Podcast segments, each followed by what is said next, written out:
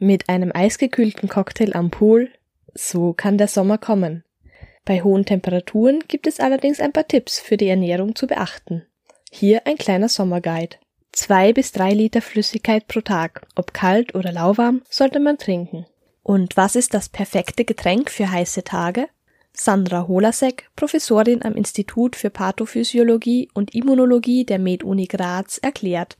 Die beste Konstellation bei Getränken bei Hitze ist ein bisschen Glucose drinnen zu haben, um damit eben die Aufnahme zu verstärken. Das wären dann Getränke mit einem Anteil von 4 bis 6 Prozent Glucose. Das heißt umgesetzt, wenn man jetzt einen Fruchtsaft hernimmt, dass man 1 zu 3 den verdünnt und damit ein ideales Sommergetränk hat. Und was noch sicher unterstützend ist, wenn man äh, Mineralwässer auch trinkt, neben dem Trinkwasser, weil man damit dann die Mineralien auch mit, mit auffüllt. Wie sieht es mit besagtem Cocktail aus? Ein alkoholisches Getränk hin und wieder kann man sich der Ernährungsexpertin zufolge gönnen. Zu viel sollte es gerade im Sommer aber nicht sein. Wenn man wirklich auf einer Party ist, äh, dann ist es sehr wohl ein Thema. Deshalb auch ein Thema, weil wir nicht nur einen Flüssigkeitsverlust systemisch haben, sondern auch in den Schleimhäuten des Magen-Darm-Trakts. Damit kann es dann auch zu stärkerem Unwohlsein kommen, wenn wir zu viel Alkohol bei hohen Temperaturen zu uns nehmen. Zurück zu unserem Pool. Immer wieder hört man, dass man nach dem Essen nicht direkt ins kühle Nass soll. Warum eigentlich? Diese Exercise-Induced Transient Abdominal Pains, das sind kurzfristige Bauchbeschwerden, einem Seitenstechen ähnlich.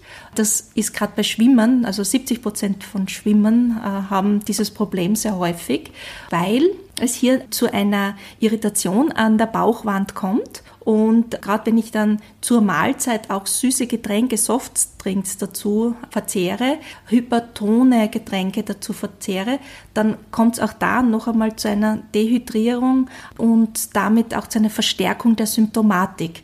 Das Entscheidende dabei ist also die Bewegung im Wasser. Möchte man schwimmen gehen, sollte man ein bis zwei Stunden nach einer Mahlzeit warten. Baden, um sich kurz abzukühlen, ist kein Problem. Und was gibt es im Bereich Essen zu beachten?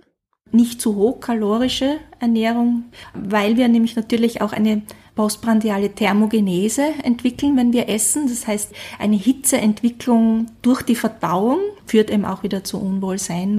Also nicht zu viel fettiges, kalorienreiches, sondern stattdessen den pflanzlichen Teil der Ernährung erhöhen. Holasek empfiehlt kalte Gemüsesuppen oder Gemüsesäfte.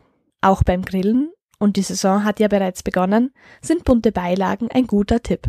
Also eine Salatbar und eben nicht zu so fettige Soßen mit Joghurt und Buttermilch. Also einfach verschiedene Varianten neben dem Grillgut oder eben auch Gemüse grillen oder Champignons grillen oder eben Gemüsespieße oder eben wirklich auch Fisch oder also Variantenreichtum ist glaube ich bei einer Grillparty das Wichtigste und das ist glaube ich auch das, was mehr Spaß macht, weil man einfach mehr Auswahl hat und rundum äh, angenehmere Situationen. Einen schönen Sommer wünscht in diesem Sinn für das Webradio der Grazer Universitäten Johanna Trummer.